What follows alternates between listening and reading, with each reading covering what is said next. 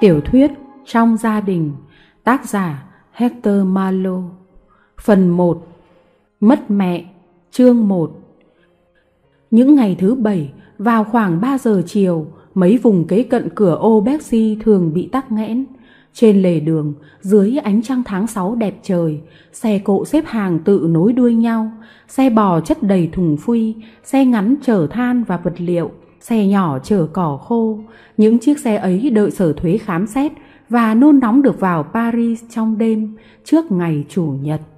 Về phía khá xa cửa chắn, giữa các cỗ xe có một chiếc dáng hình kỳ dị, vừa thảm hại lại vừa buồn cười. Cái cỗ xe ấy có vẻ như là xe lưu động ở các phiên chợ, nhưng còn đơn giản hơn nhiều. Nó chỉ là một cái sườn nhẹ, căng một tấm vải thô với cái mái bằng bìa cứng, quệt hắc ín. Cỗ xe nằm trên bốn bánh thấp trệt. Có lẽ trước kia tấm vải ấy màu da trời. Bây giờ nó bạc phách và bẩn thỉu nên người ta chỉ còn biết phỏng đoán màu sắc của nó. Cũng như người ta đành phải ước đoán nếu như muốn biết những dòng chữ đã mờ nhạt, che kín bốn thành xe. Có mặt chỉ còn mấy chữ đầu nhưng người ta vẫn đoán ra là chữ Hy Lạp. Liền bên dưới là chữ Đức và cuối cùng còn nét tươi mực là chữ Pháp. Chụp ảnh có lẽ đó là nội dung những dòng chữ trên, như một tờ giấy đi đường, những xứ sở mà chiếc xe khốn khổ đã lăn qua trước khi vào nước Pháp và đến cửa ô Paris đã được ghi rõ trên đó con lừa thắng và cỗ xe ấy có thể nào đến đây từ những nơi xa xôi như vậy nhỉ? Thoạt nhìn qua, người ta không tin vì nó quá gầy, chỉ còn da bọc xương và kiệt sức. Khi nhìn kỹ, người ta nghĩ tình trạng kiệt quệ ấy chỉ là kết quả của những nỗi mệt nhọc kéo dài trong đói khổ. Con lừa ấy ăn không đủ no mà lại phải đi quá xa. Thật ra, trước kia con vật ấy rất khỏe, khá to con, thon thả, cao hơn giống lừa châu Âu. Nó có bộ lông màu xám cho với cái bụng màu sáng hơn, mặc dù bám đầy bụi đường. Nhiều vệt đen kẻ ngang, dọc, in dấu trên mấy cái đùi thon thả, với những bàn chân có sọc. Dẫu mệt mỏi, nó vẫn gan góc và kiêu hãnh, ngẩng cao đầu. Bộ yên của nó cũng tồi tàn như cỗ xe, chắp nối bằng mấy sợi dây to, nhỏ, đủ màu sắc, nhặt được tình cờ. Để che nắng và chắn ruồi cho lừa, trên đường đi, người ta chặt những cành đơm hoa, những cây lau sậy, phủ lên lưng nó, che luôn cả bộ yên. Một em bé khoảng 11-12 tuổi ngồi trên lề đường trông chừng nó. Em gái ấy là một kiểu người kỳ lạ, có nét thiếu hài hòa nhưng không có gì là thô kệch cả. Mái tóc nhạt và màu da hổ phách thật khá bất ngờ. Ngược lại, khuôn mặt em có dáng nhẹ nhõm, dịu dàng nổi bật vì đôi mắt dài, đen, láu lỉnh và nghiêm trang. Cái miệng cũng vậy, trông thật đoan trang, nghiêm chỉnh. Trong lúc nghỉ ngơi, thân thể em được thoải mái, phơi bày những đường nét vừa dịu dàng vừa cứng cáp. Đôi vai mềm mại đổ xuôi trong chiếc vét độn vai cũ kỹ, trước kia có lẽ là màu đen, bây giờ không biết là màu gì. Một chiếc váy rộng tồi tàn, có nhiều miếng vá, che cặp đùi chắc khỏe. Bộ cánh nghèo nàn ấy không làm giảm bớt chút nào cái vẻ tự hào của em bé. Trông giữ con lừa cũng chẳng khó khăn gì nhưng vì con vật đang đứng sau một chiếc xe lớn đang chờ cỏ khô, nên thỉnh thoảng nó gặm chơi một miếng cỏ to, rất cẩn thận và kín đáo. Là một con vật rất thông minh, nó hiểu nó đang phạm lỗi. Thôi đi chứ, Palika. Tức thì con vật cúi đầu như một người có lỗi đang ăn năn. Những khi nó vừa nheo mắt, vẫy tai, ăn xong túm cỏ khô thì nó lại vội vàng gặm một miếng nữa. Vì nó đói quá. Em bé vừa giày la nó, hình như là lần thứ tư, thứ năm gì đó, thì trong xe có tiếng gọi. Perrin! Em vội vàng đứng lên, vén tấm màn bước vào trong xe. Ở đây, một người phụ nữ đang nằm trên tấm nệm mỏng như dính chặt với tấm ván. Mẹ gọi con ạ. À? Palika đang làm gì vậy? Nó ăn cỏ khô, chứa trong chiếc xe đứng trước xe chúng ta mẹ ạ. Còn phải ngăn nó lại. Nhưng mà nó đói. Đói cũng không được phép lấy của người khác. Con sẽ trả lời thế nào với bác chủ xe nếu bác nổi giận? Con sẽ kèm bên cạnh nó mẹ ạ. Lát nữa, chúng ta có vào được Paris không? Phải đợi sở thuế kiểm tra đã mẹ ạ. Có phải đợi lâu lắm không? Mẹ thấy mệt hơn trước ư? Con đừng lo, không có việc gì đâu. Mẹ, mẹ ngạt thở vì ẩm ướt quá. Bà mẹ thở hổn hển, rít lên chứ không phát âm nổi. Đó là những lời của một bà mẹ muốn làm yên lòng con gái. Sự thật là bà đang ở trong tình trạng rất đáng thương, thở khó khăn, kiệt sức, không còn chút sinh lực nào. Chưa quá 26-27 tuổi, bà đã suy nhược quá mức. Bà còn giữ lại được những đường nét của một vẻ đẹp đoan trang với khuôn mặt trái xoan, đôi mắt dịu dàng thắm thiết giống hệt đôi mắt cô con gái nhưng sáng hơn vì đang sốt. Con kiếm cái gì cho mẹ nhé? Perrin hỏi. Cái gì thế? Con mua cho mẹ quả chanh, ở đây có cửa hàng, con sẽ trở về ngay. Không, hãy để dành tiền đi, chúng ta còn ít tiền quá. Con hãy trở lại với Palika, đừng để nó rút trộm cỏ khô nữa. Perrin trở lại, đứng phía đầu con lừa. Vì xe cộ phải di động nên em giữ nó đứng xa chiếc xe chở cỏ khô để nó không rút được cỏ. Lúc đầu nó không chịu, nó muốn vươn tới phía trước, nhưng Perrin dỗ nó, vuốt ve, hôn lên mũi nó. Thế là nó thỏa mãn, cụp đôi tai dài xuống và đứng yên. Không phải trông lừa, Perrin có thể nhìn quang cảnh xung quanh để giải trí.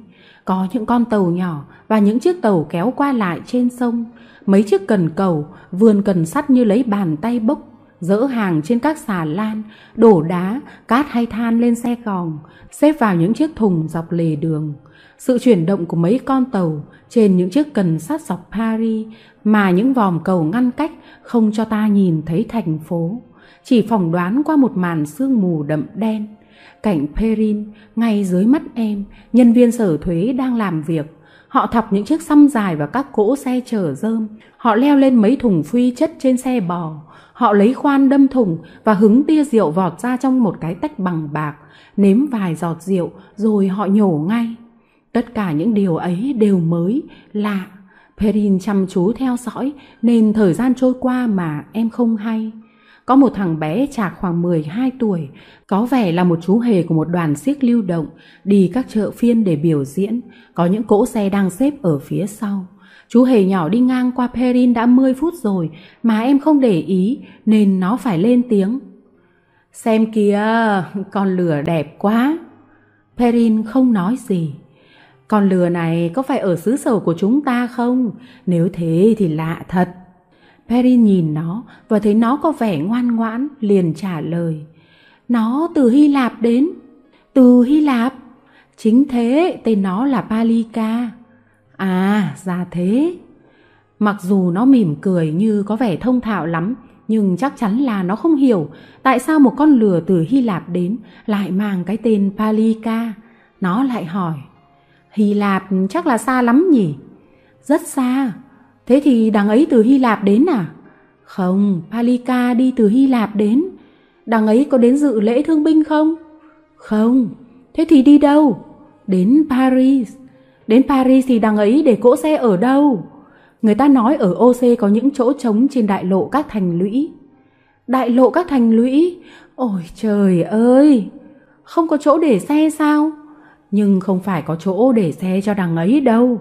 Chỗ thành lũy, sợ lắm. Trong xe ấy có đàn ông không? Những người lực lưỡng không sợ chơi dao ấy. Tôi muốn nói những người biết đâm và chịu cho người ta đâm trả ấy. Chúng tôi chỉ có hai mẹ con thôi. Mẹ tôi đang bị bệnh. Đằng ấy quý con lừa lắm nhỉ? Đúng thế. Thế thì sáng mai người ta sẽ dắt nó đi mất thôi. Đó mới là bắt đầu đấy. Còn đằng ấy sẽ thấy những gì khác nữa. Chẳng tốt đẹp đâu. Hai béo báo cho đằng ấy biết như vậy đấy. Có thật thế không? Trời ơi, sao lại không thật? Đằng ấy chưa đến Paris bao giờ hả? Tớ chưa đến bao giờ. Rồi cậu thấy ngay thôi. Tụi ngốc nào mà đã nói với đằng ấy có thể đỗ xe nghỉ ở OC. Tại sao không đến chỗ lão hạt muối? Nhưng tôi không quen ông ta. Lão ấy làm chủ ở khu vực ở Willow ấy mà. Ban đêm người ta đóng kín hàng rào, đằng ấy không còn lo ngại gì. Người ta biết lão hạt muối nhanh chóng nổ một phát súng đón những khách không mời, lần mò vào trong khu vực của lão ấy trong đêm tối. Có đắt lắm không? Mùa đông thì đắt đấy, lúc ấy mọi người đều muốn trở về Paris, nhưng lúc này thì lão ấy chỉ lấy có 40 xu một tuần. Con lừa của đằng ấy sẽ tìm được thức ăn ở dọc bờ tường, nhất là cỏ gai. Hình như nó khoái thứ đó. Thế thì nó trúng tủ rồi, với lại lão hạt muối không phải là hạng người xấu đâu. Hạt muối là tên lão ấy à? Người ta gọi thế bởi vì lúc nào lão cũng khát nước. Trước kia lão làm nghề bán rẻ rách và kiếm được khá nhiều tiền, nhưng rồi lão phải bỏ nghề vì bị chẹt gãy tay. Còn lại có mỗi một cánh tay, người ta không thể leo lên cái thùng rách. Thế là lão thuê một đám đất, mùa đông cho xe đậu, mùa hè ai cần thì đến thuê. Lão chẳng có khoản kinh doanh nào khác, lão ấy còn bán chó đang bú nữa. Willow có xa đây không? Không, ở Saron thôi, nhưng tớ đánh cuộc rằng đằng ấy cũng chưa biết Saron. Tớ chưa hề đến Paris mà. Chú bé giơ cánh tay ra trước mặt, chỉ về phía bắc. Ra khỏi đây, hãy rẽ ngay phía tay phải và theo đại lộ các thành lũy trong vòng khoảng nửa giờ. Khi nào vượt hết đại lộ Vanh Sen thì rẽ phía tay trái, rồi hỏi mọi người. Ai cũng biết bãi Willow ấy mà. Cảm ơn bạn nhé, tôi sẽ nói với mẹ tôi. Này, bạn có thể trông con Parika trong vài phút hộ tôi được không? Được thế tôi sẽ thưa chuyện với mẹ tôi ngay bây giờ. Tớ vui lòng giúp đằng ấy, tớ sẽ bảo nó dạy tiếng Hy Lạp cho tớ. Nhờ bạn trông chừng đừng cho nó gặm cỏ của người ta đấy nhá. Perrin vào trong xe, nhắc lại những lời chú hề nhỏ vừa nói với mẹ. Nếu thế thì đừng chần chừ nữa, phải đi xa rông thôi. Nhưng có cách tìm ra đường đi không? Con biết chúng ta sẽ vào Paris chứ? Hình như đường cũng dễ tìm mẹ ạ. Trước khi ra khỏi cỗ xe, em bé đến bên mẹ, cúi xuống và nói Mẹ ơi, có nhiều cỗ xe phủ bạt, con đọc được trên ấy, xưởng Marocua và ở dưới là cái tên Vulfran Pangdavoine. Trên mấy tấm bạt thô che những thùng rượu, xếp hàng dọc lề đường, người ta cũng đọc được những chữ ấy. Chuyện ấy có gì lạ đâu. Con thấy lạ là cái tên ấy lại được nhắc đi nhắc lại nhiều lần đến thế.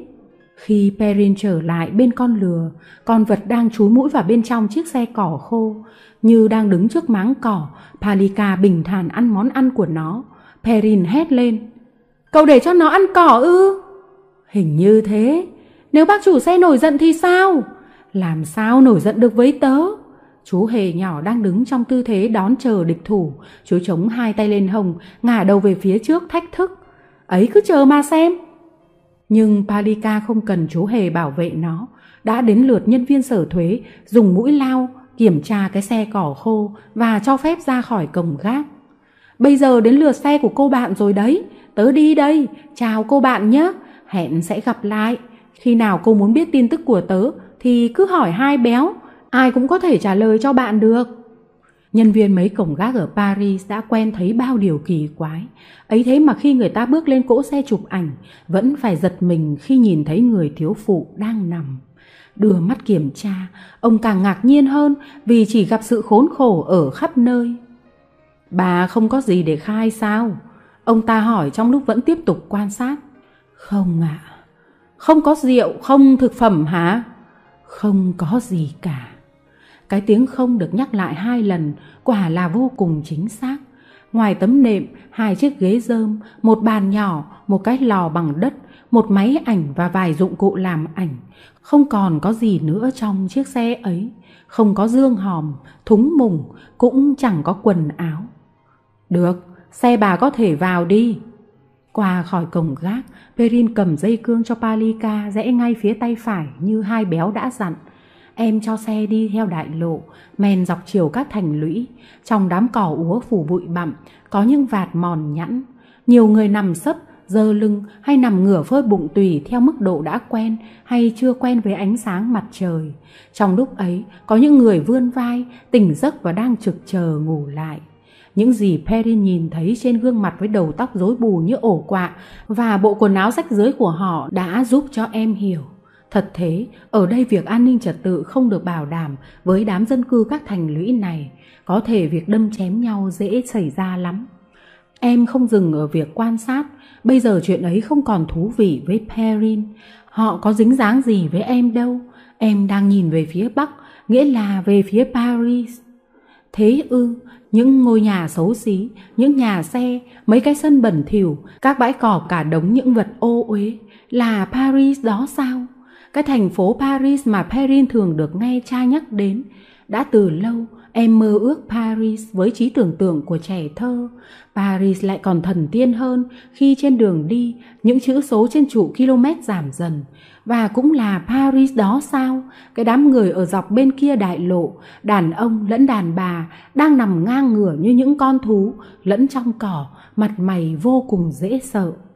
Perrin nhận ra dòng nước vanh sen nhờ chiều rộng của nó. Em vượt qua, rẽ tay trái và hỏi thăm bãi Willow. Dù mọi người đều biết nơi này, không phải ai cũng đi theo cùng một đường. Thế là em đánh xe đi loanh quanh trong những con đường mà người ta chỉ. Nhưng cuối cùng em cũng đã dừng lại trước một hàng rào làm bằng những tấm ván gỗ thông hay gỗ chưa đẽo vỏ, đã sơn hay bôi dầu hắc ín. Qua cửa chắn, mở toang ra hai cánh, Perrin nhìn thấy một chiếc xe chở khách cũ kỹ, không có bánh xe, nằm trên mặt đất. Tuy những chiếc lều xung quanh đó cũng chẳng xinh đẹp, em hiểu ngầm đây là bãi Willow. Perrin không cần phải xác minh, một bầy chó khoảng một tá, béo tròn, đang lăng xăng trên cỏ, đã cho em biết là em không nhầm. Để Palika ở ngoài đường, Perrin đi vào. Ngay tức khắc, bầy chó con nhảy lên chân em, gặm nhẹ nhẹ vào da và sủa lý nhí. Cái gì thế? Có tiếng hỏi. Nhìn về phía nơi có tiếng nói, Perrin thấy phía tay trái có một dãy dài. Có thể đó là một ngôi nhà với những mái tường bằng caro thạch cao, bằng những tấm sa thạch, bằng ván gỗ, bằng những hộp thiếc nữa. Mái nhà được lợp bìa cứng và vải dầu, những cánh cửa được che bằng giấy thay kính. Tất cả đều được xây dựng và sắp xếp một cách vụng về, đơn giản. Dưới một cái tròi, một người đàn ông rậm râu đang phân loại rẻ rách và bỏ mấy cái vào thùng để xung quanh ông ta.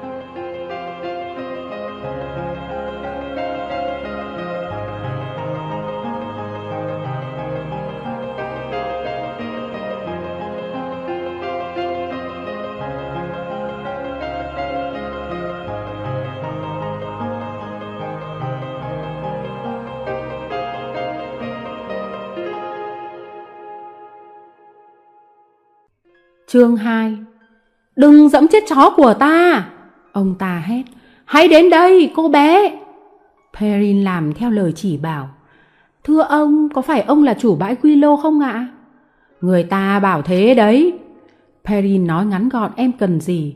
Trong lúc đó, để khỏi lãng phí thời gian, ông ta vừa tự rót một cốc rượu vang đỏ từ trong chai để gần đó và nốc cạn một hơi. Ừ, có thể được, phải trả tiền trước. Ông ta nói trong lúc nhìn cô bé. Thưa ông, bao nhiêu ạ? Mỗi tuần chiếc xe 42 xu, con lừa 21 xu. Ôi, sao đắt vậy thưa ông? Đó là cái giá của tôi. Giá mùa hè ấy ạ? Giá mùa hè đấy. Thưa ông, con lừa sẽ được ăn cỏ gai chứ ạ? Cả cỏ nữa nếu có bộ răng cứng. Thưa ông, chúng cháu không thể trả trọn tuần vì chỉ ở đây vài hôm thôi.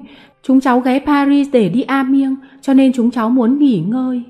Như thế cũng được, mỗi ngày phải trả 6 xu cho cỗ xe, 3 xu cho con lừa. Perrins lần trong túi váy, lấy ra từng xu, đủ 9 xu. Thưa ông, đây là tiền ngày đầu ạ. Cô nói với bố mẹ cô vào đi, có bao nhiêu người, nếu là một đoàn thì mỗi người phải trả thêm hai xu. Chỉ có hai mẹ con cháu thôi ạ. Được rồi, tại sao mẹ cô lại không đến gặp tôi? Thưa ông, mẹ cháu bị ốm đang nằm ở trong xe. Ừm, ốm hả? Đây không phải là bệnh viện đâu nhá. Perrin sợ người ta không chịu nhận người ốm. Mẹ cháu chỉ mệt thôi ạ. Ông hiểu cho, chúng cháu đi đường từ nơi quá xa đến. Tôi chẳng bao giờ hỏi người ta từ đâu đến, rồi ông đưa cánh tay chỉ một góc của đám đất.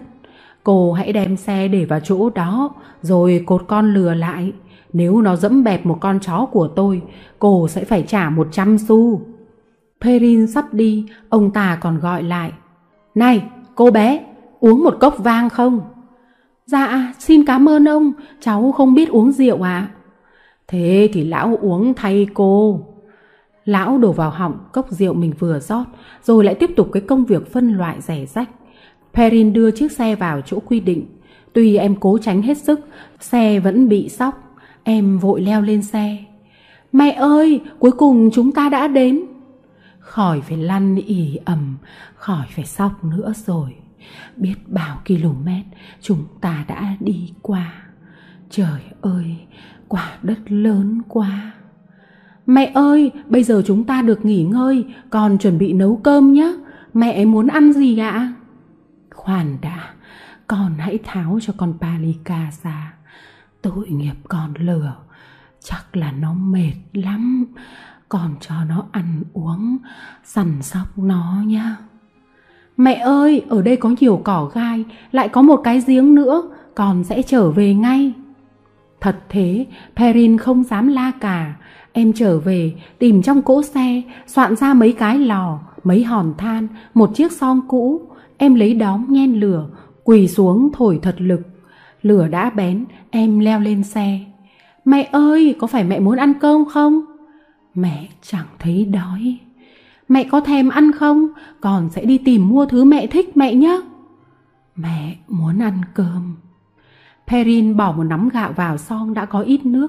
Khi cơm sôi, em lấy đôi đũa trắng làm bằng cành cây đã bóc vỏ để đào cơm. Em chỉ rời bếp lửa để đi thăm Palika, nói với nó vài lời âu yếm. Thật ra chuyện ấy bây giờ không cần thiết. Palika đang ăn cỏ gai. Nó dựng đứng đôi tai, tỏ vẻ hài lòng. Cơm vừa chín tới, nghĩa là hạt gạo vừa nở, chứ không nát như cháo. Như các chị nhà bếp thành phố Paris thường đón khách, Perrin đơm cơm vào trong một cái bát hình tháp có ngọn, rồi đặt bát cơm vào bên trong cỗ xe. Em đã lấy một bình nước để bên giường bà mẹ, hai cốc, hai đĩa, hai nĩa. Em đặt bát cơm bên cạnh nồi, ngồi trên sàn, gấp hai chân lại, kéo váy phủ lên. Perrin nói như một em bé gái chơi búp bê. Bây giờ mẹ con ta ăn bữa cơm, con sẽ phục vụ mẹ, mẹ nhé. Tuy Perrin đã lấy giọng vui vẻ, nhưng em cũng không khỏi lo ngại nhìn mẹ. Bà đang nằm trên nệm, chùm chiếc khăn len.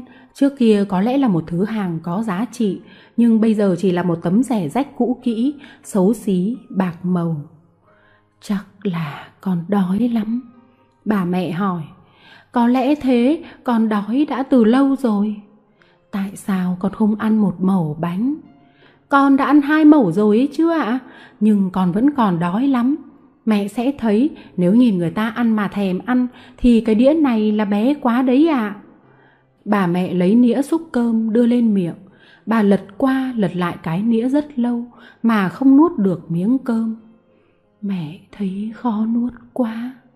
Thấy con gái nhìn mình bà nói Hình như không ổn rồi Mẹ phải cố gắng đi chứ. Miếng thứ hai sẽ trôi nhanh Và miếng thứ ba còn nhanh hơn nữa. Nhưng bà mẹ không cố gắng được đến thế. Sau miếng thứ hai, Bà để nĩa trên đĩa cơm. Mẹ cảm thấy nuốt không trôi. Tốt hơn là đừng cố gắng. Ôi, mẹ ơi! Con đừng lo, Con thân yêu của mẹ Không hề gì đâu con ạ. à người ta không cần ăn mà vẫn sống khi người ta không phải làm việc. Được nghỉ ngơi, rồi mẹ sẽ thèm ăn cho mà xem. Bà mẹ tháo chiếc khăn vuông và nằm dài trên nệm thở hồn hển. Tuy rất mệt, bà cũng không quên nghĩ đến con gái. Khi thấy mắt perrin đẫm lệ, bà cố gắng làm cho em vui. Cơm con nấu ngon lắm, ăn đi con. Con phải làm việc thì cần phải có sức chứ. Con phải khỏe mạnh để con chăm sóc mẹ. Ăn đi, con thân yêu, hãy ăn đi. Mẹ ơi, con ăn đây. Mẹ thấy chứ, con đang ăn mà.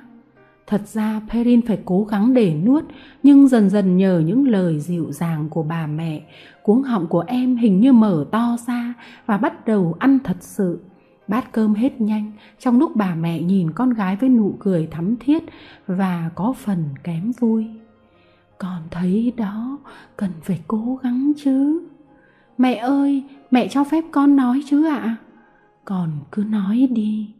những điều mẹ nói với con cũng là những lời mà con muốn thưa với mẹ mẹ ư mẹ đang ốm mà bởi thế nếu mẹ đồng ý, con sẽ đi mời một ông thầy thuốc. Chúng ta đang ở paris, đang có nhiều thầy thuốc giỏi. Nhưng ông thầy thuốc giỏi không chịu đi mà không công. Chúng ta phải trả tiền chứ. Chúng ta sẽ trả tiền cho ông ấy ạ. À? thế lấy đâu ra tiền?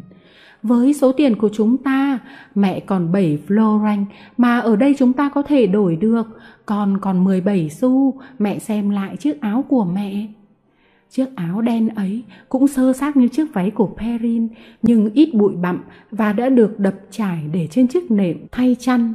Bà mẹ lần trong túi áo tìm thấy có 7 florin của nước áo. Tất cả được bao nhiêu hả mẹ? Perrin hỏi.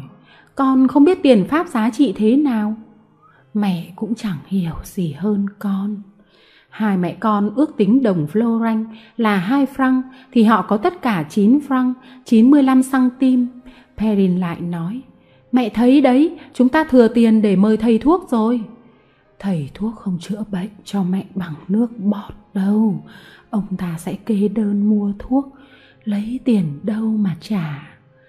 Con có ý kiến thế này, mẹ biết đấy, những lúc con đi bên cạnh Palika, không phải lúc nào con cũng để hết thời gian để nói chuyện với nó, tuy con vật rất thích điều đó. Con còn nghĩ đến mẹ, đến chúng ta, nhất là mẹ. Từ dạo mẹ ốm con nghĩ đến chuyến đi dài ngày của chúng ta, chuyến về Marocua. Mẹ thử nghĩ xem, chẳng lẽ chúng ta lại ra mắt thiên hạ ở quê cha con, trên cái cỗ xe đã từng làm trò cười trên đường đi ư? Chắc chắn là chúng ta sẽ không được đón tiếp nồng nhiệt đâu.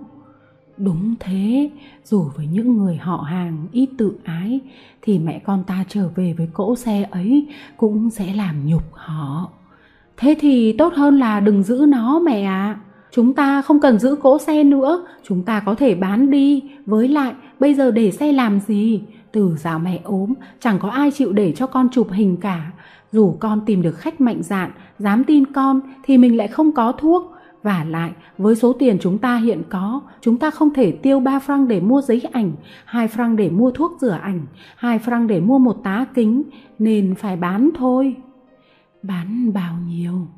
Dẫu sao chúng ta cũng có thể bán được ít nhiều, máy ảnh thì ống kính còn tốt, rồi còn cái nệm nữa. Bán hết ư? Chuyện ấy làm mẹ đau lòng sao? Đã hơn một năm nay, chúng ta sống trong cỗ xe này, cha con đã chết ở đây. Bởi thế, dẫu chiếc xe có tồi tàn quá mức đi nữa, ý nghĩ phải rời nó cũng làm mẹ xót xa. Chúng ta chỉ còn giữ lại của cha con được chừng này thôi Không có một vật gì trong đám đồ đạc tồi tàn này Lại không mang những kỷ niệm của người đã khuất Bà mẹ nói trong hơi thở hổn hển và dừng lại Những giọt nước mắt mà bà không thể ngăn nổi Chảy dài trên khuôn mặt chỉ còn da bọc xương Ôi mẹ ơi! Perrin kêu lên Xin mẹ tha lỗi cho con Con đã chót dại dột nói chuyện ấy với mẹ con thân yêu, còn có lỗi gì chứ? Do hoàn cảnh khốn khổ cho nên chúng ta khó trao đổi vì câu chuyện có thể làm phiền lòng mẹ hoặc con. Số mệnh quá khắc nghiệt, trong tình trạng hiện nay, mẹ không còn đủ sức để chống đỡ, để suy nghĩ, để mong muốn nữa. Mẹ còn trẻ hơn con gái của mẹ nữa đấy. Đáng lẽ mẹ phải nói với con những điều mà con thấy Chúng ta không thể đến Marocua trong cỗ xe và ăn mặc rách dưới Mẹ mặc chiếc áo này, con chiếc váy ấy Ta đã nhìn thấy trước như thế Thì phải cố tìm cách xoay sở để có ít tiền. Mẹ mệt quá, trong đầu óc chỉ còn những ảo tưởng thôi. Mẹ chờ đợi ngày mai Như là ngày mai sẽ mang lại cho chúng ta những sự kỳ diệu. Mẹ sẽ lành bệnh chúng ta sẽ thu nhập khá hơn. Đó là ảo ảnh của những người thất vọng chỉ còn sống bằng mộng ảo thật là điên rồ. Còn đã nói phải rồi. Ngày mai, mẹ cũng chưa hết bệnh. Chúng ta cũng không thu được món lớn, món bé nào cả. Phải bán cỗ xe và những đồ đạc ở trong xe. Ấy thế mà chưa hết đâu. Chúng ta còn phải quyết định việc bán. Một giây lát trần trừ và im lặng nặng nề. Palika, perin nói con đã nghĩ đến điều ấy ư?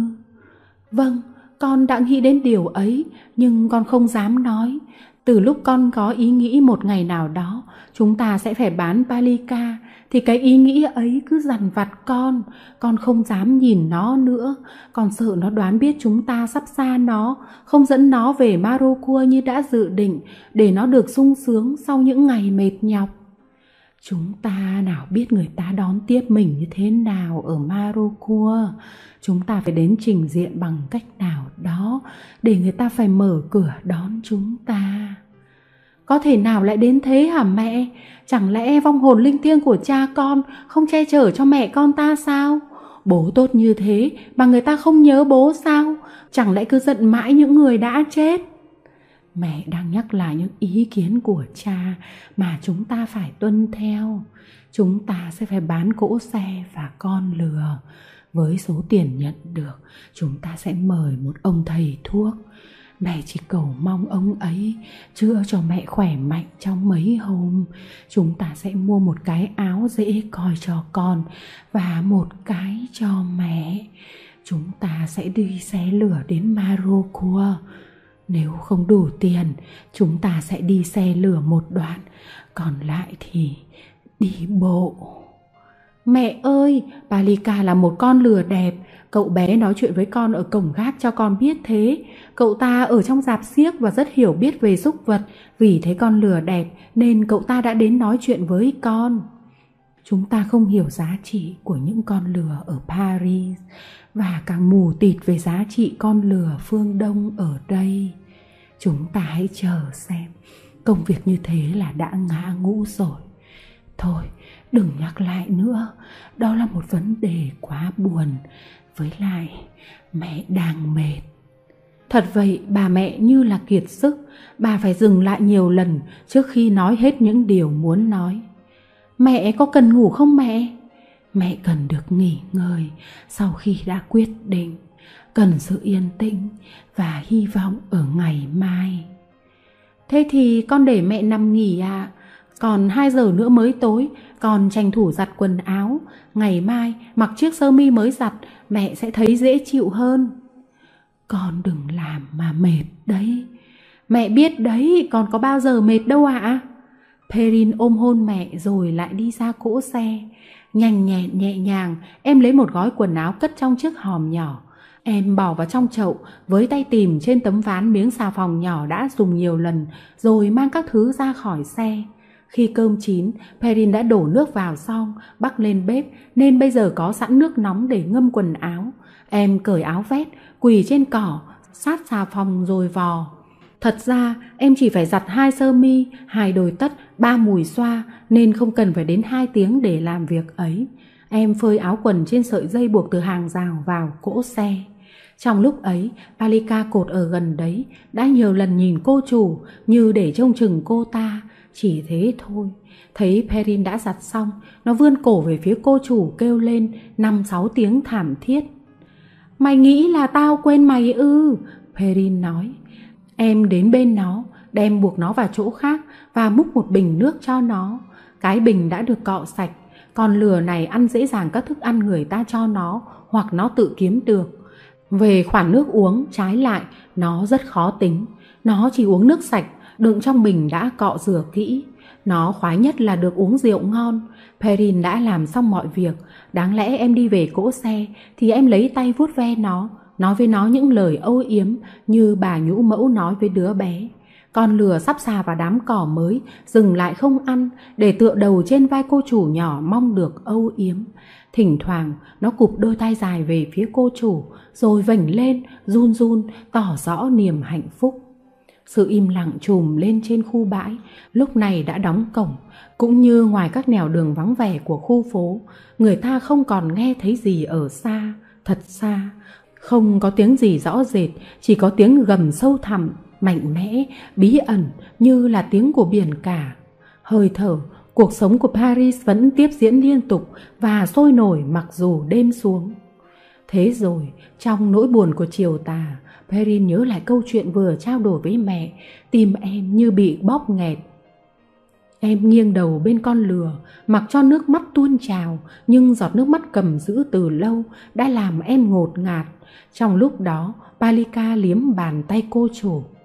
Đêm ấy, người bệnh mệt, Perin lấy chiếc khăn vuông, cuộn tròn làm gối, rồi để y nguyên cả áo quần, nằm bên cạnh mẹ.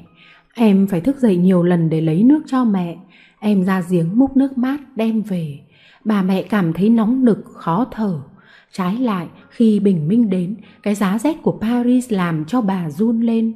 Perrin lại phải lấy chiếc khăn vuông, cái chăn duy nhất mà mẹ con em còn giữ được, chùm cho mẹ.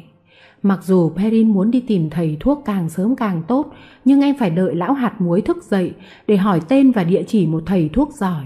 Perrin còn biết hỏi ai nếu không hỏi ông ta.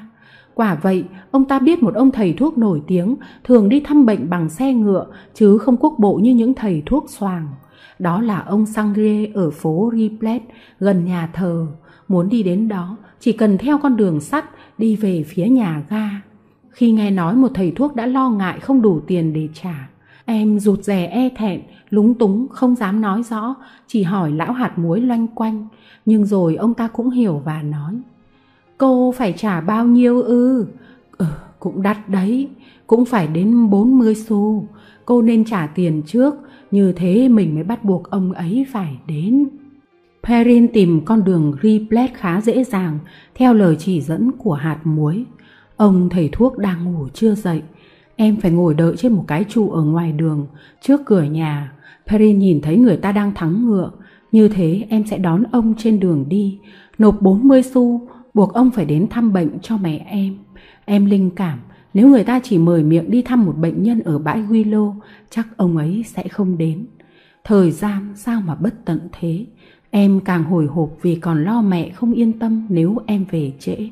Nếu ông thầy thuốc không chữa cho mẹ khỏi bệnh trong chốc lát, có lẽ ít nhất ông cũng làm cho bà ấy bớt đau đớn. Perrin đã từng thấy một ông thầy thuốc bước vào cỗ xe khi cha em ốm. Dạo ấy, gia đình em đang ở miền núi, trong một xứ sở hoang vu. Cha lâm bệnh nặng, không kịp đến thành phố để rước một ông thầy thuốc đàng hoàng. Ông lang mà họ nhờ, nói đúng hơn là một bác thợ cạo, với những cung cách của thầy phù thủy. Ông ta khác hẳn những thầy thuốc chính cống ở Paris, thông thái, trị bệnh cứu người như ông Sangre này, vì người ta nói ông ấy rất giỏi. Cửa nhà xe vừa mở thì một cỗ xe ngựa kiểu cũ, màu vàng, có hai bánh và có mui, thắng một con ngựa kéo cầy to béo, đã đỗ trước ngôi nhà. Ngay lúc ấy, một thầy thuốc xuất hiện, cao, to béo, mặt đỏ, hàm râu màu cho, với dáng điệu một ông lão ở thôn quê. Trước khi ông lên xe, Perrin đã đến bên ông và trình bày nguyện vọng. Bà Willow, ông ta nói, ở trước đó có đội pháo. Thưa ông, không phải ạ, à, cháu mời ông đến để thăm bệnh cho mẹ cháu ốm, ốm nặng ạ. À. Mẹ cô làm nghề gì? Chúng cháu là thợ ảnh ạ. À. Ông thầy thuốc toan bước lên xe, nhanh nhẹn, Perrin đưa đồng 40 xu và nói, Thưa ông, chúng cháu có thể trả tiền trước cho ông ạ. À. Thế thì ba franc. Em bé đưa thêm 20 xu, ông ta nhận tiền bỏ vào túi áo di lê. 15 phút nữa tôi sẽ đến thăm mẹ cô. Trên đường về, sung sướng được mang tin vui, Perrin vừa đi vừa chạy. Mẹ ơi, ông thầy thuốc sẽ chữa bệnh cho mẹ. Ông này thật là một ông thầy thuốc tốt. Nhanh nhẹn, em sửa soạn cho bà mẹ. Em lau mặt, lau hai bàn tay, trải mái tóc đen và mềm như tơ. Em sắp xếp trong cỗ xe. Việc đó chỉ làm cho cỗ xe thêm trống trải và như thế càng lộ vẻ tồi tàn hơn. Hai mẹ con không phải chờ đợi lâu, có tiếng xe lăn bánh, báo hiệu ông thầy thuốc đến thăm. Perrin vội chạy ra đón, ông thầy thuốc muốn đi về phía ngôi nhà. Cô bé chỉ về phía cỗ xe và nói, Chúng cháu ở trong cỗ xe ạ. Tuy cỗ xe không phải là nhà, ông thầy thuốc cũng không tỏ vẻ ngạc nhiên. Ông đã quen với nỗi nghèo khổ của khách hàng. Perrin vẫn theo dõi ông. Em nhận thấy nét mặt ông không vui khi thấy người bệnh nằm như dính chặt trên tấm nệm trong cỗ xe trống trải. Hãy lè lưỡi, đưa tay cho tôi xem mạch nào. Những người trả cho thầy thuốc 40 hay 100 franc mỗi lần thăm bệnh không thể nào ý niệm được việc thầy thuốc khám bệnh cho người nghèo. Chỉ cần không đầy một phút, ông đã chuẩn đoán bệnh xong. Bà phải vào bệnh viện thôi, ông ta nói. Bà mẹ và cô con gái sợ hãi, đau đớn cùng hét lên. Em bé, em hãy để cho tôi ngồi lại với mẹ được không? Ông thầy thuốc ra lệnh. Perrin trần trừ một lát nhưng bà mẹ đã ra hiệu. Em vội rời khỏi cỗ xe nhưng không dám đi xa. Có phải bệnh tôi nguy rồi không? Bà mẹ hồn hển nói. Có ai nói thế đâu, bà cần những sự chăm sóc mà ở đây bà không thể có được. Ở bệnh viện, con gái tôi có được ở gần tôi không? Cô ấy sẽ đến thăm bà vào ngày thứ năm và chủ nhật. Vậy là mẹ con chúng tôi sẽ xa nhau ư? Không có tôi, một mình ở Paris, còn bé sẽ ra sao đây? Còn tôi, không có nó, tôi sẽ thế nào? Nếu tôi phải chết, hãy cho tôi được nắm bàn tay nó. Dẫu sao, người ta cũng không thể để cho bà ở trong cỗ xe này được. Cái rét ban đêm sẽ nguy hiểm cho sức khỏe của bà. Bà phải thuê một gian buồng, bà có thể làm được như thế chứ? Vâng, có thể được, nếu không phải thuê lâu ngày. Hạt muối sẽ cho bà thuê buồng và không lấy đất đâu. Nhưng cái buồng không phải là tất cả, còn phải thuốc men, ăn uống, bồi dưỡng, những sự chăm sóc, các thứ ấy bà chỉ có thể nhận được ở bệnh viện thôi. Thưa ông, chuyện ấy không thể được.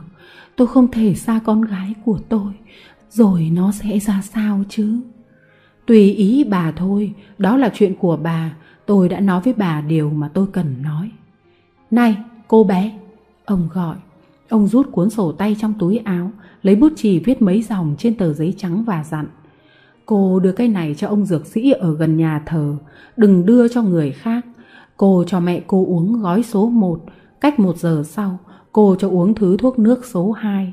Rượu canh kina thì cô cho uống vào bữa ăn. Phải cho mẹ cô ăn, muốn ăn gì cũng được, nhất là trứng. Chiều tôi sẽ trở lại. Perrin muốn tiễn ông thầy thuốc để hỏi thêm. Thưa ông, bệnh mẹ cháu nặng lắm phải không? Cô nên cố gắng khuyên bà ấy vào bệnh viện. Thế ông không chữa cho mẹ cháu khỏi bệnh được sao? Có chứ, tôi cũng rất muốn thế, nhưng tôi không thể nào cho mẹ cô những thứ mà bà ấy có thể có ở bệnh viện. Thật là điên rồ mới không đến đó. Chỉ vì không muốn xa cô nên bà ấy đã từ chối. Cô là một cô bé cẩn thận, hoạt bát, cô sẽ không việc gì đâu mà ngại. Ông ta xài những bước dài và đã đến cỗ xe. Perrin muốn giữ ông ta lại để nghe ông ấy nói, nhưng ông đã lên xe và đi khuất. Thế rồi em trở về cỗ xe. Ông thầy thuốc nói gì thế? Bà mẹ hỏi. Ông ấy nói sẽ chữa cho mẹ khỏi bệnh. À? Con hãy đến ngay ông dược sĩ ở gần. Khi về, mua cho mẹ hai quả trứng. Còn cầm hết tiền đi. Nhưng tất cả số tiền ấy chưa đủ.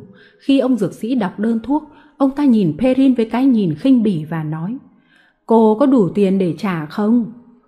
Em xòe bàn tay. Phải 7 franc 50, ông dược sĩ nói, sau khi đã làm con tính. Perrin đếm hết số tiền đã cầm trong tay, tất cả có 6 franc 85 cm, ấy là đã tính đồng florin áo, đổi được 2 franc, còn thiếu 13 xu. Cháu chỉ có 6 franc 85, có một đồng franc, có một đồng florin áo. Em nói, ông có nhận đồng florin không ạ? Ấy không, làm thế nào bây giờ? Perrin thất vọng, đứng sững giữa hiệu thuốc. Cuối cùng em nói, nếu ông vui lòng nhận đồng Frolan giúp cháu thì cháu chỉ thiếu 13 xu, cháu sẽ đem trả ông ngay. Nhưng ông dược sĩ không thích rắc rối, ông không cho Perrin mắc nợ, cũng không nhận đồng Frolan. Ông ấy nói, rượu canh kina thì chưa cần gấp, cô sẽ đến lấy sau cũng được. Tôi chuẩn bị cho cô ngay tức khắc những gói thuốc bột và chai thuốc nước, cả hai thứ chỉ hết 3 franc 50. Với số tiền còn lại, Perrin mua trứng và một ổ bánh thứ hảo hạng. Em nghĩ bụng, mẹ em nhìn thấy ổ bánh, chắc phải thèm lắm. Em trở lại bãi Willow vừa đi vừa chạy như lần trước. Em nói với mẹ, trứng còn tươi, con đã soi rồi. Mẹ nhìn này, người ta nướng ổ bánh khéo quá. Mẹ ăn chứ, phải không mẹ? Ừ, con gái yêu của mẹ. Hai mẹ con chan chứa hy vọng. Perrin tin tưởng tuyệt đối. Ông thầy thuốc đã hứa sẽ chữa cho mẹ em lành bệnh. Ông ta sẽ làm cái việc kỳ diệu ấy. Ông ấy lừa dối em làm gì kia chứ? Khi người ta hỏi thẳng ông thầy thuốc thì ông ấy phải nói sự thật mà thôi. Hy vọng quả là một thứ rượu khai vị tuyệt vời. Đã hai ngày nay, người bệnh không ăn uống gì, nay nhấm nháp được quả trứng và nửa ổ bánh. Perrin nói, mẹ thấy thế nào ạ? Ừ, chắc là tốt thôi. Dù sao, thần kinh của bà cũng bớt căng thẳng, bà cảm thấy yên tĩnh một chút. Thừa dịp ấy, Perrin đi tìm hạt muối để hỏi ý kiến về chuyện bán cỗ xe và con lừa. Chuyện bán cỗ xe thì chẳng có gì khó khăn, gì thì gì hạt muối cũng có thể mua. Ông ta mua đủ thứ, đồ gỗ, áo quần, đồ dùng, nhạc cụ, vải vóc, vật liệu xây dựng, hàng mới cũng như hàng cũ. Nhưng còn Palika lại khác, ông không mua súc vật, trừ khoản chó con. Theo ông nói, phải đợi đến thứ tư có phiên chợ ngựa mới bán được con lừa. Còn lâu mới đến thứ tư. Bồng bột hy vọng, Perrin tưởng tượng trước hôm ấy bà mẹ sẽ khỏe mạnh để đi Marocua. Phải chờ đợi cũng có cái hay đấy chứ. Với số tiền bán cỗ xe, mẹ con em có thể mua sắm quần áo, đi đường bằng tàu hỏa. Và lại còn có khả năng tốt hơn. Nếu hạt muối mua cỗ xe được giá thì không phải bán Palika. Palika sẽ ở lại bãi Willow. Mẹ con em đến Marocua trước rồi sẽ đưa nó về sau. Hạnh phúc biết bao nếu Perrin không phải xa người bạn yêu dấu ấy. Con lừa sẽ được sung sướng, nó được ăn uống đầy đủ, ở trong một cái chuồng đẹp. Cả ngày nó đi dạo với hai mẹ con cô chủ của nó, giữa những đám cỏ màu mỡ. Trong vài giây, những ảo ảnh choán cả tâm hồn của em bé đã bị sụp đổ. Sau khi xem xét kỹ, hạt muối chỉ trả có 15 franc, cả cỗ xe và các đồ đạc chứa trong đó, khác hẳn với số tiền mà Perrin tưởng tượng. Có 15 franc thôi ư? Đó là tôi giúp cô rồi đấy. Cô nghĩ xem, tôi làm gì với những thứ của nợ ấy?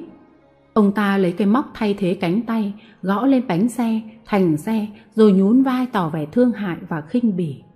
Perrin đã tốn bao nhiêu nước bọt để ông ta trả thêm 2 franc 50 và hứa cho hai mẹ con được ở trên xe cho đến lúc ra khỏi nơi này. Em nghĩ dù sao bà mẹ ở trong xe còn hơn là ở trong nhà. Khi hạt muối đưa Perrin đi khắp các gian buồng mà ông ta có thể cho hai mẹ con thuê, em cảm thấy cỗ xe ngựa còn quý giá hơn nhiều. Tuy ông ta giới thiệu rất tự hào về các gian buồng, sự tự hào ấy cũng chẳng có gì đáng kể so với sự khinh bỉ của ông đối với cỗ xe của mẹ con em. Gian buồng thật là tồi tàn, hôi hám, chẳng qua vì hai mẹ con ở trong tình trạng nguy nan nên phải ở trong cái nhà này. Nói cho đúng, nhà ấy có một cái mái và những bức tường không phải làm bằng vải nhưng cũng chẳng hơn gì cỗ xe. Xung quanh nó, hạt muối chất đống những hàng hóa có thể chịu được những thay đổi của thời tiết. Chai vỡ, xương, đồ sắt, phía trong hàng hiên và những gian phòng âm u mà mắt không nhìn thấy rõ chứa những gì cần được bảo quản. Giấy cũ, rẻ rách, nút chai, vỏ bánh mì, giày cũ và vô số những thứ phế liệu, phế phẩm làm thành rác rưởi của thành phố Paris. Từ những đống linh tinh ấy bốc lên mùi hôi nồng nặc khiến người ta buồn nôn. Perrin đang do dự tự hỏi liệu mẹ em có nghẹt thở bởi những mùi ấy không thì hạt muối dục. Nhanh lên cô bé, xe rác sắp vào rồi. Tôi phải có mặt để nhận và phân loại những thứ họ mang đến.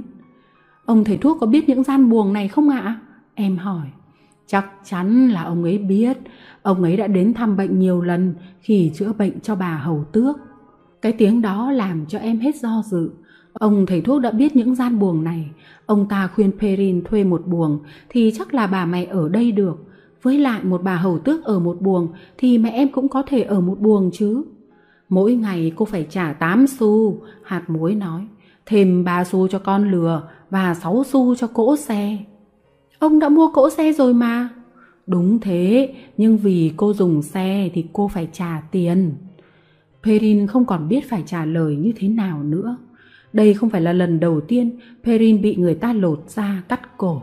Trên con đường dài đi về đây, đã nhiều lần em phải chịu đựng, còn nặng nề hơn thế.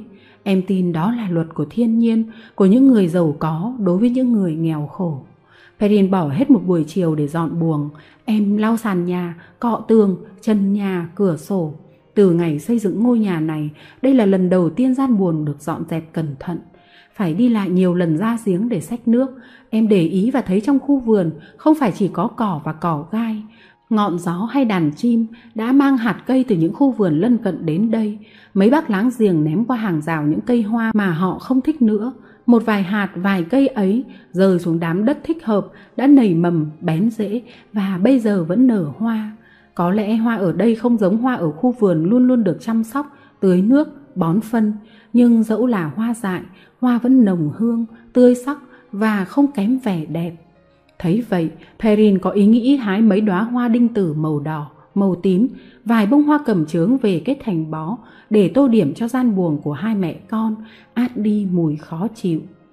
Hình như hoa ấy vô chủ, bởi vì Palika khi thích vẫn nhai luôn. Tuy vậy, Perrin cũng không dám hái hoa trước khi hỏi ý kiến của hạt muối. Có phải cháu hái hoa để bán không? Thưa bác, cháu hái hoa để trang trí trong gian buồng ạ. À? Thế thì cháu cứ tự nhiên, nếu hái hoa để bán thì bác phải bán cho cháu trước đã. Nếu cháu dùng thì đừng ngại, cháu thích mùi hương các loại hoa, còn bác, bác thích hương thơm của các loại rượu và bác chỉ ngửi thấy mùi rượu mà thôi.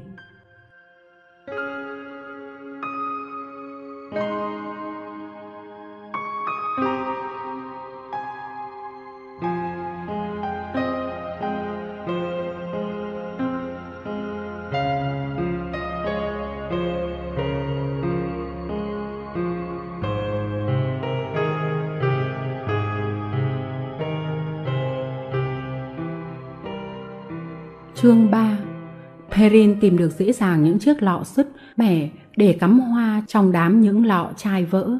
Trong chốc lát, mùi hoa đinh tử, hoa cầm trướng hái dưới nắng, át hẳn mùi hôi, màu sắc tươi mát của các bông hoa soi sáng những bức tường bẩn thỉu. Trong lúc dọn dẹp, trang trí gian buồng, Perrin đã quen với những người ở buồng bên cạnh. Một bà có mái tóc điểm xương, đội cái mũ trùm đầu có ruy băng màu cờ tam tài của nước Pháp. Một ông cụ cao, lưng còng, mang một tạp dề dài và rộng, tưởng như là y phục duy nhất của cụ. Ông cụ cho em hay, bà già có ruy băng màu cờ tam tài là một ca sĩ đường phố. Đây chắc hẳn là bà hầu tước mà hạt muối đã nhắc đến. Ngày nào cũng thế, bà rời bãi quy lô, tay cầm cái ô màu đỏ và một chiếc gậy lớn. Bà cắm gậy ở ngã tư đường phố hay đầu cầu. Bà che ô lên để khỏi nắng. Bà hát và bán bản liệt kê những bài hát của bà. Bà hầu tước thì cho biết ông cụ mang tạp dề là người lọc giày dép cũ, chọn những gì còn dùng được, từ sáng đến chiều, ông cụ làm việc im lặng như một con cá. Vì thế, người ta đặt cho ông cụ cái tên bố cá chép và người ta chỉ biết ông cụ với cái tên ấy. Tuy ông cụ không nói, nhưng cái búa của ông cụ cũng làm điếc tai nhức óc người ta. Đến lúc mặt trời lặn, Perrin đã dọn dẹp xong và đưa mẹ về buồng. Nhìn thấy hoa, bà mẹ ngạc nhiên một cách thú vị. Con thân yêu, con thương mẹ quá. Nhưng chính là con thương con đấy chứ ạ. À? Thấy mẹ vui, con sung sướng quá. Đến tối, Perrin phải đem mấy lọ hoa ra khỏi gian buồng. Khi ấy, người ta lại ngửi thấy cái mùi của gian nhà cũ kỹ, nhưng người bệnh không dám phàn nàn. Mà phàn nàn thì làm gì được kia chứ, khi bà không thể rời bãi Quy Lô mà đi nơi khác. Bà lên cơn sốt, những mộng mị và xúc động làm bà mệt, nên giấc ngủ chập chờn. Sáng hôm sau, ông thầy thuốc đến thăm, thấy bà mệt hơn hôm trước, phải thay đơn, Perrin lại phải đến gặp ông dược sĩ. Lần này ông đòi 5 franc, em không kêu ca gì và mạnh dạn trả tiền. Nhưng khi trở về, em không thở được. Nếu những chi phí cứ như thế này mãi thì làm thế nào mà kéo được cho đến thứ tư để có thể cầm được trong tay số tiền bán con Palika tội nghiệp. Nếu ngày mai phải trả 5 franc hay hơn nhiều thế nữa thì em biết moi ở đâu ra số tiền ấy. Cái thời kỳ mà Perrin đi đường núi cùng với bố mẹ cũng có nhiều lần bị bỏ đói.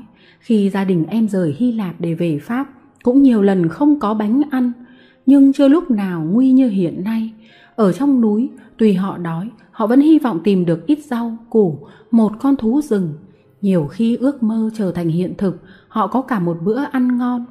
Về đến châu Âu, thiếu bánh, họ có thể gặp những bác nông dân Hy Lạp Tyrol để chụp ảnh và nhận tiền của họ. Còn ở Paris thì những người không có sẵn tiền trong túi, không thể chờ mong gì cả. Mẹ con em thì túi đã cạn rồi, biết làm thế nào đây? Cái đáng sợ là chính em phải trả lời câu hỏi ấy. Em còn biết gì và làm gì được. Điều đáng kinh hãi là em phải nhận hết trách nhiệm bởi vì bệnh tật đã làm cho bà mẹ không thể sáng suốt mà xoay sở. Và bây giờ, Perrin cảm thấy em đang ở địa vị người mẹ, tuy em chỉ là một đứa trẻ. Nếu tình thế tốt hơn một chút, Perrin sẽ lo động viên và có thêm sức mạnh, nhưng nào đâu có được thế. Tuy bà mẹ chẳng bao giờ phàn nàn, trái lại, lúc nào bà cũng lặp lại câu nói quen thuộc. Rồi sẽ tốt thôi. Nhưng thật ra Perrin thấy, rồi mai cũng sẽ không tốt. Bà mẹ mất ngủ, sốt và lười ăn, khó thở. Những triệu chứng ấy có vẻ đang tăng lên nếu em không lầm. Sáng thứ ba, đến buổi thăm bệnh của thầy thuốc thì cái điều Perrin lo ngại về đơn thuốc đã xảy ra. Sau khi kiểm tra người bệnh, bác sĩ Sandre lấy trong túi quyển sổ tay, cái quyển sổ tay dễ sợ đã từng làm cho Perrin bối rối. Ông chuẩn bị viết. Khi ông vừa đặt cây bút chì lên giấy, Perrin đã có đủ can đảm để ngăn ông. Thưa ông, nếu những thứ thuốc mà ông sắp kê không cùng mức quan trọng như nhau, thì xin ông chỉ kê những thứ cần gấp thôi à? Cô muốn nói gì? Ông bác sĩ Phật ý hỏi lại. Perin run lên, tuy thế em cũng nói tường tận. Thưa ông, cháu muốn nói là chúng cháu không có nhiều tiền hôm nay, ngày mai chúng cháu mới nhận được tiền, khi ấy... Ông liếc nhìn Perrin, sau khi đưa mắt chỗ này chỗ kia, như là lần đầu trông thấy sự nghèo khổ của hai mẹ con em, ông cất quyền sổ tay vào trong túi áo. Ngày mai tôi sẽ thay đơn, chẳng có gì phải vội, hôm nay vẫn dùng cái đơn thuốc của hôm qua cũng được. Không có gì phải vội. Đó là câu nói mà Perrin nhớ và lặp lại. Nếu không có gì phải vội, nghĩa là bà mẹ không mệt như em lo ngại, em vẫn có thể hy vọng và đợi chờ. Thứ tư là ngày Perrin chờ đợi, em vừa mong ngày ấy đến, lại vừa đau lòng khi nghĩ đến chuyện phải xa Palika, nhưng hai mẹ con chỉ trông chờ vào số tiền bán lừa để sống. Vì thế, mỗi lần có thể rời bà mẹ là em vội chạy ra chỗ rào kín để nói chuyện với chú bạn ấy. Bây giờ nó không phải làm việc, không phải khó nhọc và đã tìm thấy một kho thức ăn dồi dào. Sau những ngày đói khát, chưa bao giờ nó vui như thế. Vừa nhìn thấy Perrin đi lại phía nó, nó kêu lên 4-5 tiếng, có thể là rung động những cửa kính mấy túp lều tồi tàn trong bãi Willow. Từ cuộn dây thừng buộc nó, nó tung vài cú đá hậu cho đến khi em đến bên nó. Nhưng khi Perrin để tay lên lưng nó, thì nó dịu ngay. Nó vươn cái cổ, rồi ngả đầu trên vai em không nhúc nhích. Người và vật cứ đứng như thế. Perrin vuốt ve con lừa, con lừa thì vẫy đôi tai, nheo đôi mắt với những động tác có nhịp điệu. Những thứ đó cũng như là những lời tâm sự của nó. Perrin thì thầm. Nếu mày biết... Nhưng nó nào biết gì và cũng không đoán được. Nó rất hài lòng về cuộc sống hiện tại. Được nghỉ ngơi, ăn uống no đủ, được cô chủ vớt ve. Nó tự cho nó là con lửa sung sướng nhất trên đời. Với lại bây giờ nó đã là bạn của hạt muối. Để tỏ tình thân, ông này cho nó những thức ăn vừa miệng. Buổi sáng hôm thứ hai, nó tìm cách tháo dây để đến với ông ta trong lúc ông ta đang phân loại rẻ rách. Tò mò nó dừng lại, hạt muối giữ thói quen là khi nào cũng để một lít rượu, một cái cốc vừa tầm tay. Như thế ông khỏi phải mất công đứng dậy, uống một ngụm khi thèm. Sáng hôm ấy, bận công việc, ông không kịp nhìn xung quanh. Trời đã nóng, ông lại chăm chú làm việc cho nên cái khát đã đến. Cái khát đã cho ông cái biệt danh hạt muối. Vào lúc ông sắp lấy chai rượu, ông thấy Palika vươn cái cổ dài ra, nhìn ông chăm chú. Mày làm gì ở đây thế? Nghe giọng ông gắt gỏng, con lừa chẳng thèm nhúc nhích. Mày muốn uống một cốc hả? Hạt muối hỏi. Đối với ông ta, mọi ý nghĩ đều xoay quanh chữ uống.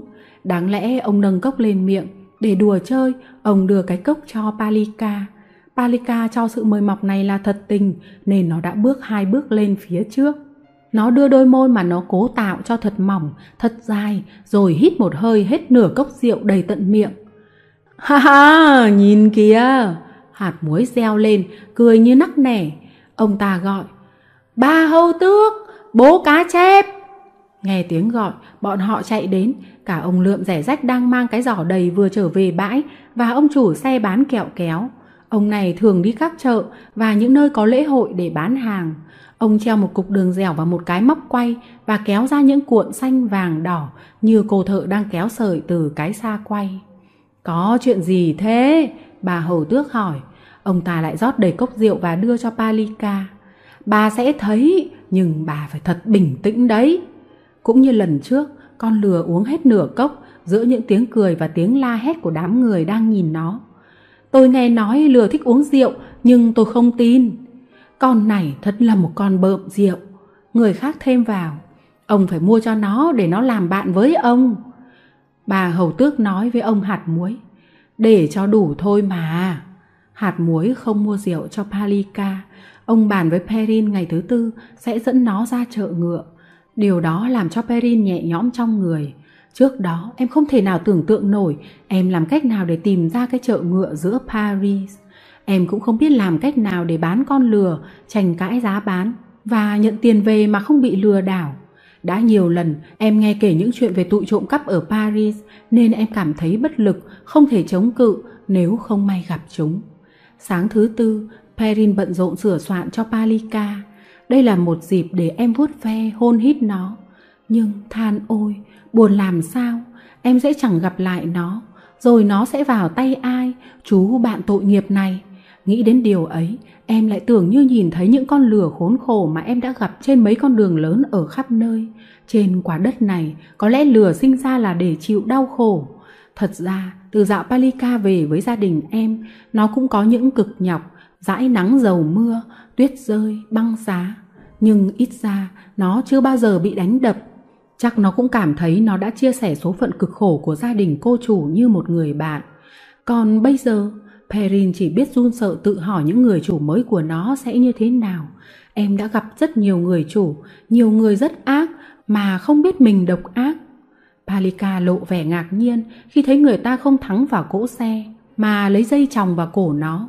Còn ngạc nhiên hơn nữa khi hạt muối không muốn đi bộ từ Sa Rông đến chợ ngựa đã để một cái ghế trên lưng nó và leo lên ngồi vì Perrin dắt nó, trò chuyện với nó nên nó không chống cự.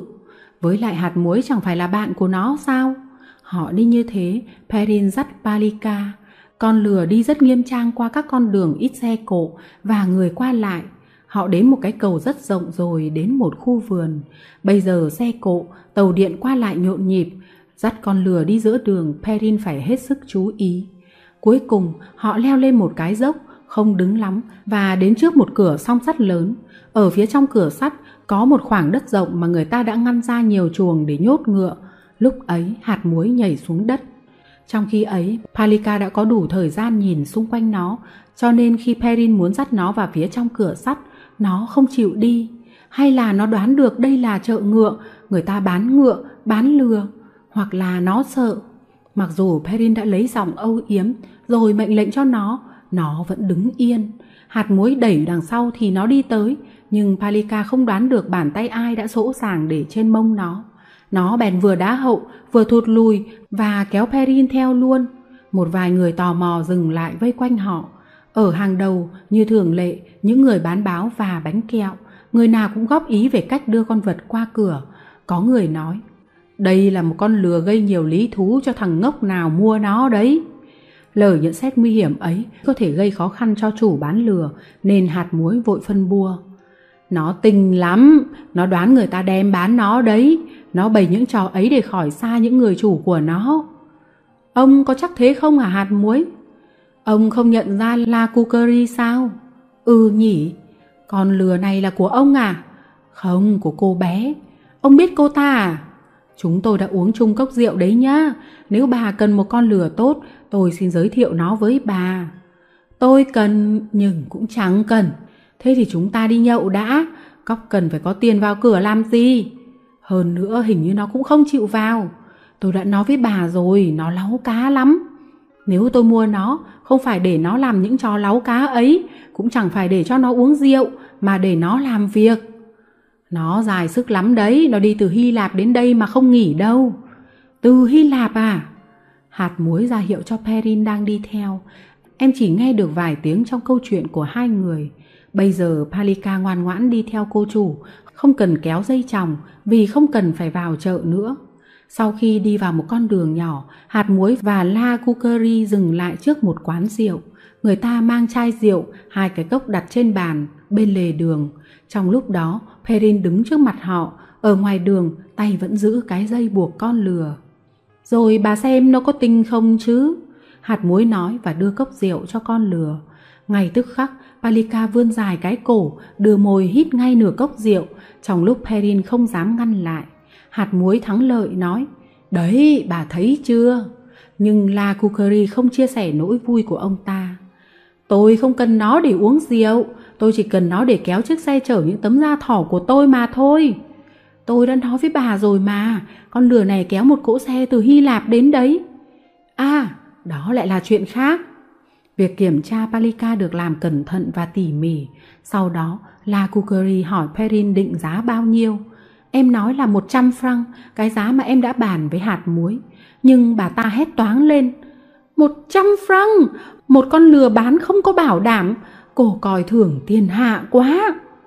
Thế rồi con Palika khốn khổ lại phải chịu thêm một cuộc kiểm tra để người ta chê bai đủ thứ từ cái mũi đến cái móng. 20 franc, nó chỉ đáng thế thôi, thế là được giá lắm rồi. Được thôi, hạt muối sau một cuộc tranh cãi nói, chúng tôi sẽ dắt nó vào chợ. Perrin thở phào, ý nghĩ chỉ nhận được 20 franc làm cho em chết điếng. Trong hoàn cảnh hiện nay thì 20 franc cũng chưa đủ để mua sắm những thứ cần thiết nhất. Để xem lần này nó có chịu vào không? La Kukeri nói. Con lừa ngoan ngoãn đi theo cô chủ đến cổng chợ ngựa. Đến đó, nó lại đứng ì ra. Perrin phải năn nỉ, vừa nói vừa kéo nó, nhưng nó nằm ngay ra giữa đường. Palika, tao van mày đấy. Perrin tức tối kêu lên, nhưng con lừa giả vờ chết, không nghe gì hết. Người ta vây quanh và bông đùa, có kẻ nói, hay lấy lửa mà đốt đuôi nó nhỉ? Bán nó kể cũng gay đấy. Có người hưởng ứng, cứ nện mạnh và là xong thôi. Hạt muối nổi khùng, còn Perrin thất vọng. Các người thấy đấy, nó không chịu vào mà. La Kukuri nói, thấy nó tinh khôn, chắc là nó tốt. Thôi, tôi trả 30 franc vậy. Nào, nhanh lên, nhận tiền đi, nếu không bằng lòng thì tôi mua con khác. Hạt muối đưa mắt hỏi Perrin, đồng thời cũng ra hiệu bảo cô bé nên bằng lòng. Như bị tê liệt vì thất vọng, em không thể quyết định. Vừa lúc ấy, để cho con đường được thông suốt, một cảnh sát đến nói cộc cằn. Đi lên, hoặc lùi lại chứ, không được đứng ở đây. Perrin không thể tiến lên vì Palika không muốn đi, vậy thì phải lùi lại. Con lừa hiểu ý chủ nó không bắt nó phải vào chợ, nó đứng lên ngoan ngoãn theo cô bé, vẫy tai một cách thoải mái. La Cucuri giao số tiền 30 franc cho Perrin bằng những đồng 5 franc và nói Bây giờ phải đưa ông này về nhà giúp tôi. Tôi vừa mới quen, có thể ông ta chẳng chịu theo tôi về đường lầu Ranchier, cũng gần đây thôi. Con đường ấy đối với hạt muối là quá xa, nên ông không đồng ý. Ông nói với Perrin, cháu theo bà ấy đi đi, đừng buồn cháu ạ, bà ta là người tốt, con lừa của cháu sẽ không khổ đâu. Cháu làm sao mà trở về Saron được? Perrin hỏi. Lần đầu tiên em thấy Paris rộng mênh mông và sợ bị lạc. Rất dễ thôi, cháu cứ đi dọc theo các thành lũy. Giờ phút chia tay đã đến, sau khi buộc con lừa vào chuồng, Perrin không cầm được nước mắt nên đã làm ướt cả đầu nó trong khi hôn nó. La Kukeri nói, nó ở đây không khổ cực đâu, bà hứa với cháu điều ấy. Chúng cháu thương nhau lắm bà ơi.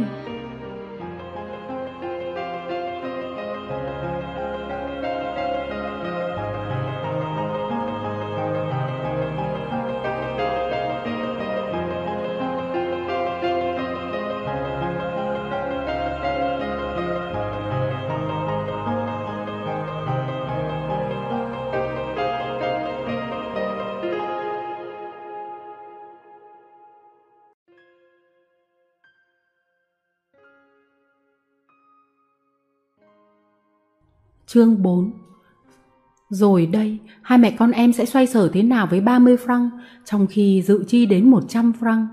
Bà mẹ quyết định, phải đi thôi, phải ngay tức khắc đến Marocua. Mẹ đã khỏe chưa ạ?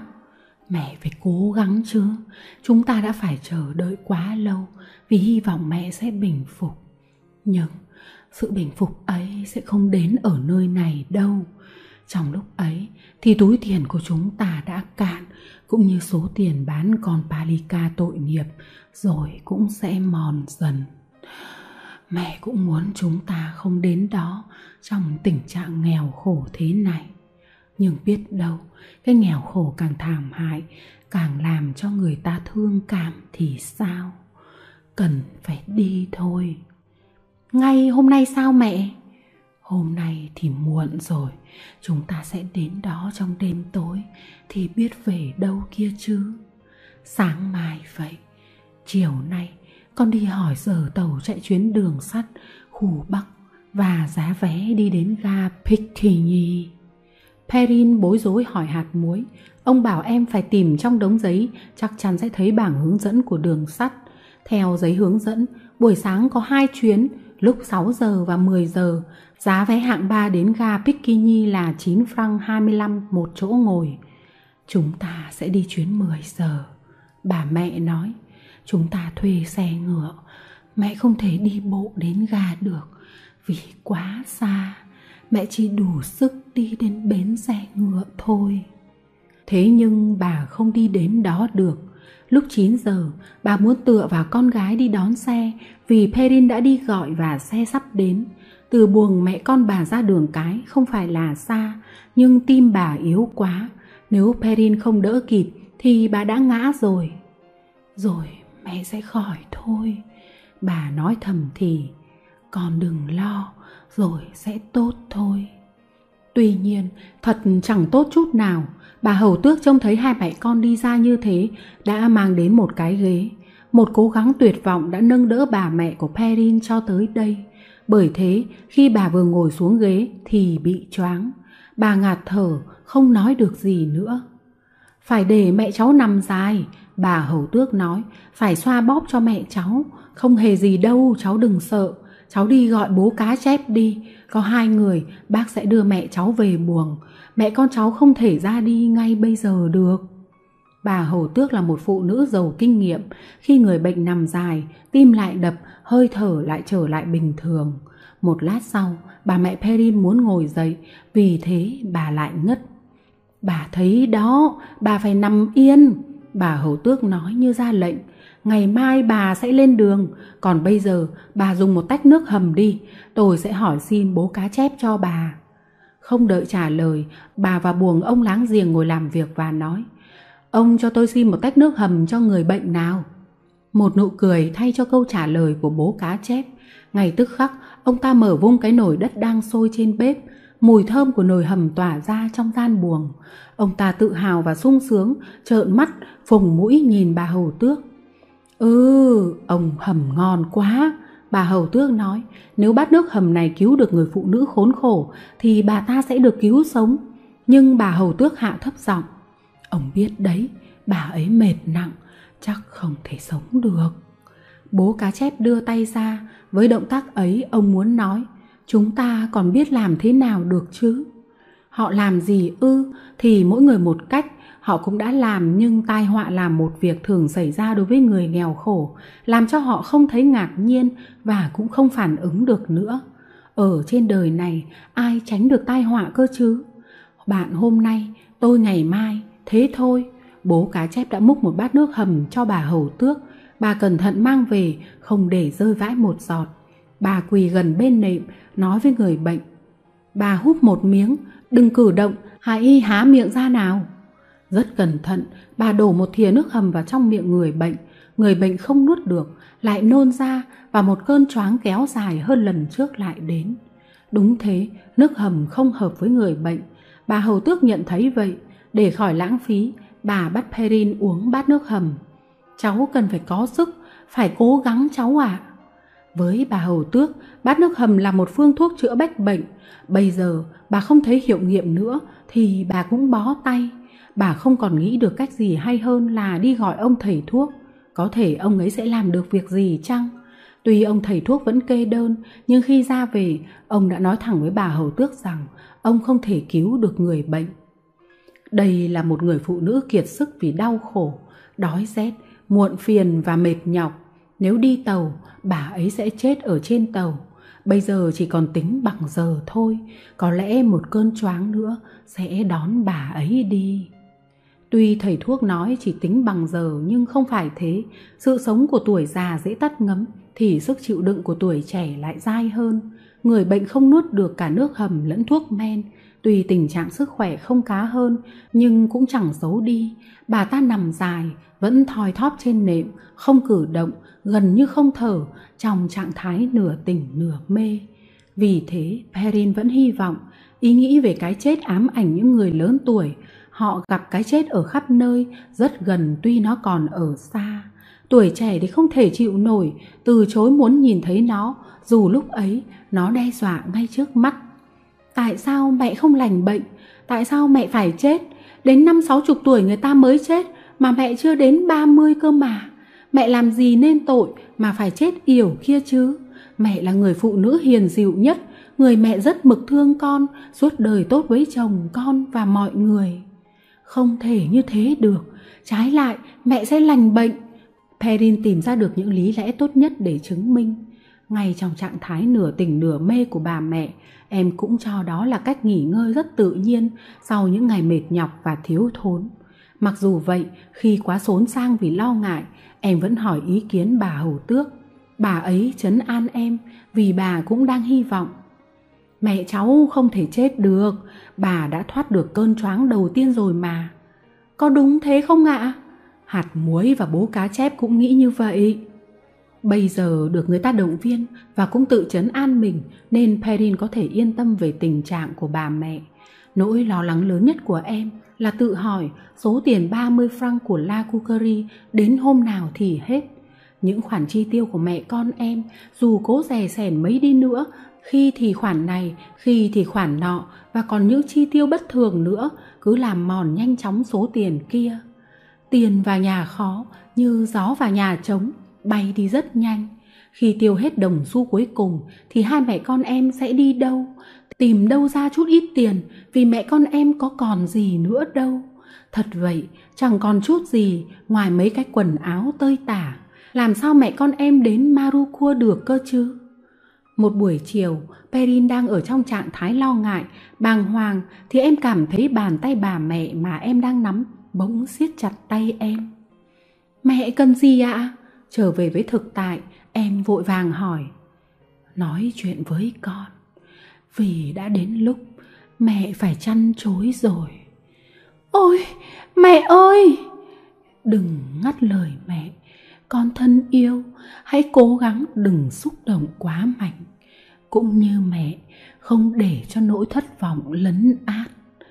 Mẹ cũng muốn làm cho con đừng lo sợ. Vì thế hôm nay mẹ vẫn im lặng. Mẹ không muốn làm con đau khổ, nhưng mẹ vẫn phải nói. Dẫu là chuyện ấy rất đau lòng cho hai mẹ con ta. Mẹ là một bà mẹ tồi, yếu đuối và hèn nhát. Ít nhất là dại dột nếu còn trần trừ. Bà mẹ nghỉ một lát, vừa để thở, vừa để cho những ý nghĩ chập chờn được sáng tỏ. Chúng ta phải xa nhau thôi. Perrin nức nở vì không thể chịu đựng nổi nữa. Ừ, thật là dễ sợ, con thân yêu. Tuy nhiên, mẹ tự hỏi, có phải như thế là tốt cho con không? Con sẽ được giới thiệu là một cô bé mồ côi, chứ không phải là có một bà mẹ mà người ta xua đuổi.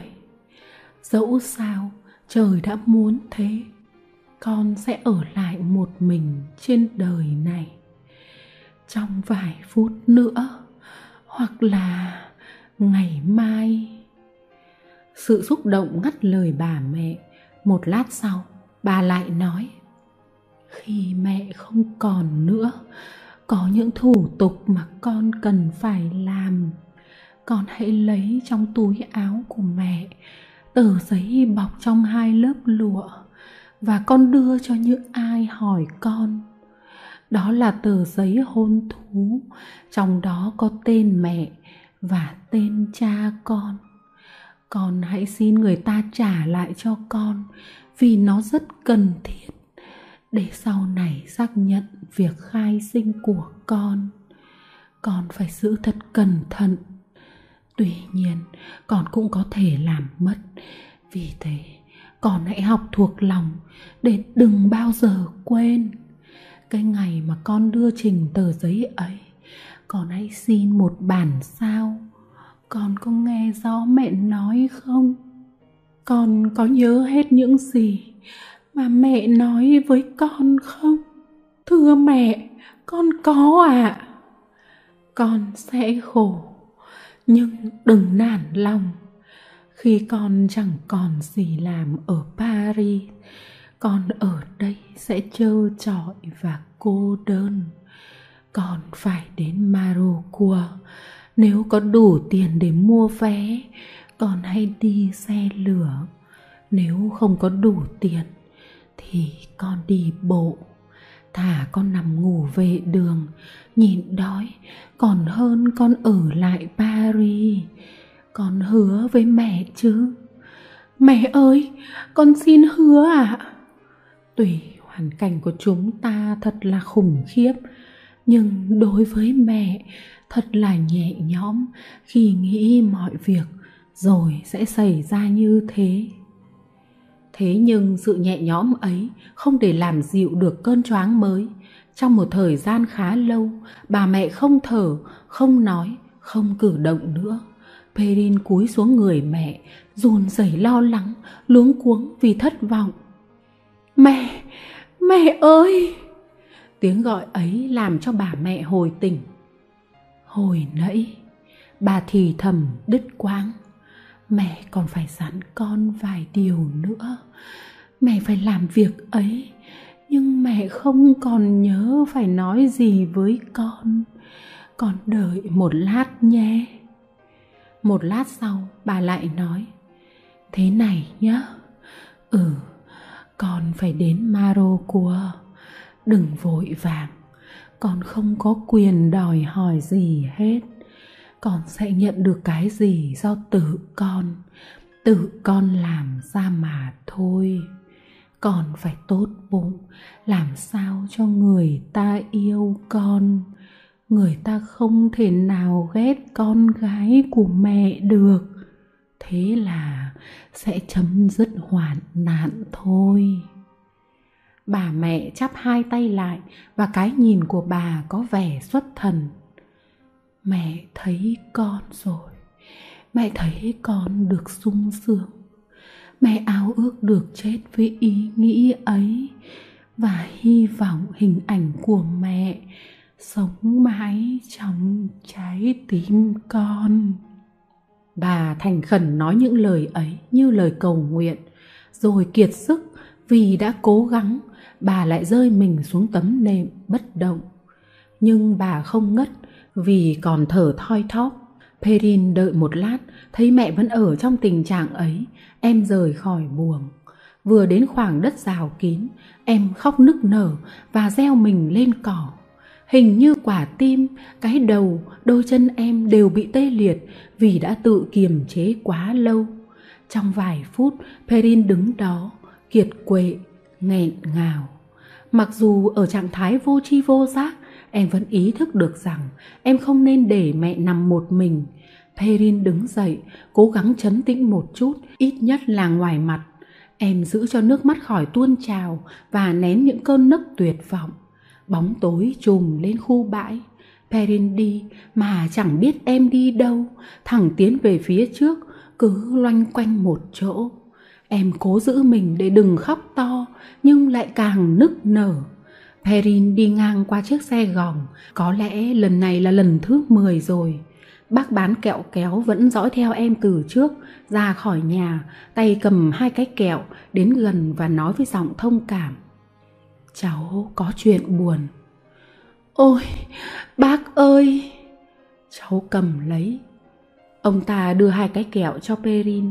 Những thứ ngọt này rất tốt cho người ta khi có chuyện buồn phiền.